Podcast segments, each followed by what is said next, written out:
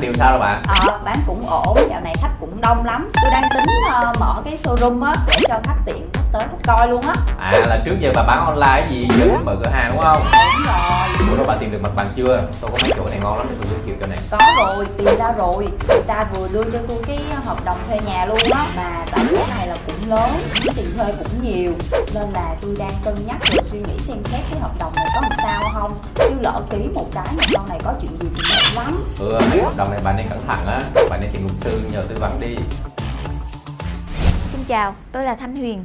Chào mừng các bạn đến với kênh của công ty luật CIS. Tình huống mà các bạn vừa xem khá phổ biến sau khoảng thời gian dịch bệnh kéo dài. Hiện nay cả nước đang quay lại cuộc sống bình thường mới.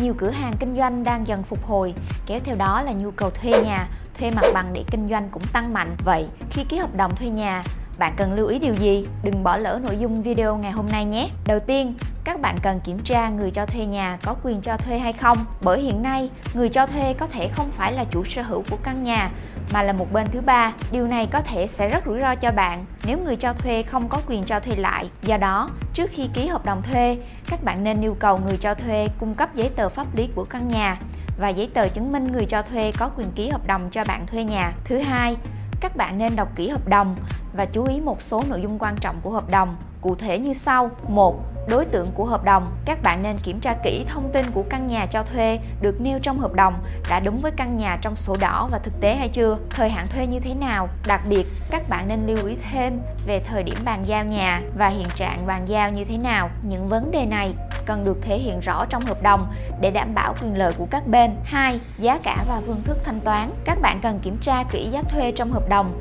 đã đúng với thỏa thuận của hai bên hay chưa. Giá này đã bao gồm các khoản thuế phí hay không. Trên thực tế, chúng tôi đã giải quyết khá nhiều tranh chấp về việc hai bên không thỏa thuận rõ ràng về giá thuê và nghĩa vụ trả các khoản thuế phí liên quan đến hợp đồng thuê nhà. Ngoài ra, bạn cũng cần kiểm tra phương thức thanh toán như thế nào để đảm bảo rõ ràng trong quá trình thực hiện. 3. Trách nhiệm của hai bên. Đây là một trong những nội dung quan trọng mà các bạn cần lưu ý. Trên thực tế đã xảy ra không ít tranh chấp liên quan đến trách nhiệm của hai bên trong quá trình thuê nhà như việc cải tạo, cơi nới, trách nhiệm sửa chữa hư hỏng, vấn đề điều chỉnh giá thuê nhà. 4. Phạt vi phạm và bồi thường thiệt hại. Các bạn nên lưu ý nội dung điều khoản này để đảm bảo quyền lợi của mình. 5 các trường hợp chấm dứt hợp đồng. Điều khoản về chấm dứt hợp đồng là một trong những điều khoản quan trọng mà hợp đồng nào cũng nên có. Theo đó, trên thực tế xảy ra rất nhiều trường hợp bên cho thuê nhà hoặc bên đi thuê muốn chấm dứt hợp đồng thuê nhà nhưng trong hợp đồng lại không quy định rõ dẫn đến tranh chấp. Vì vậy, khi xem xét hợp đồng thuê,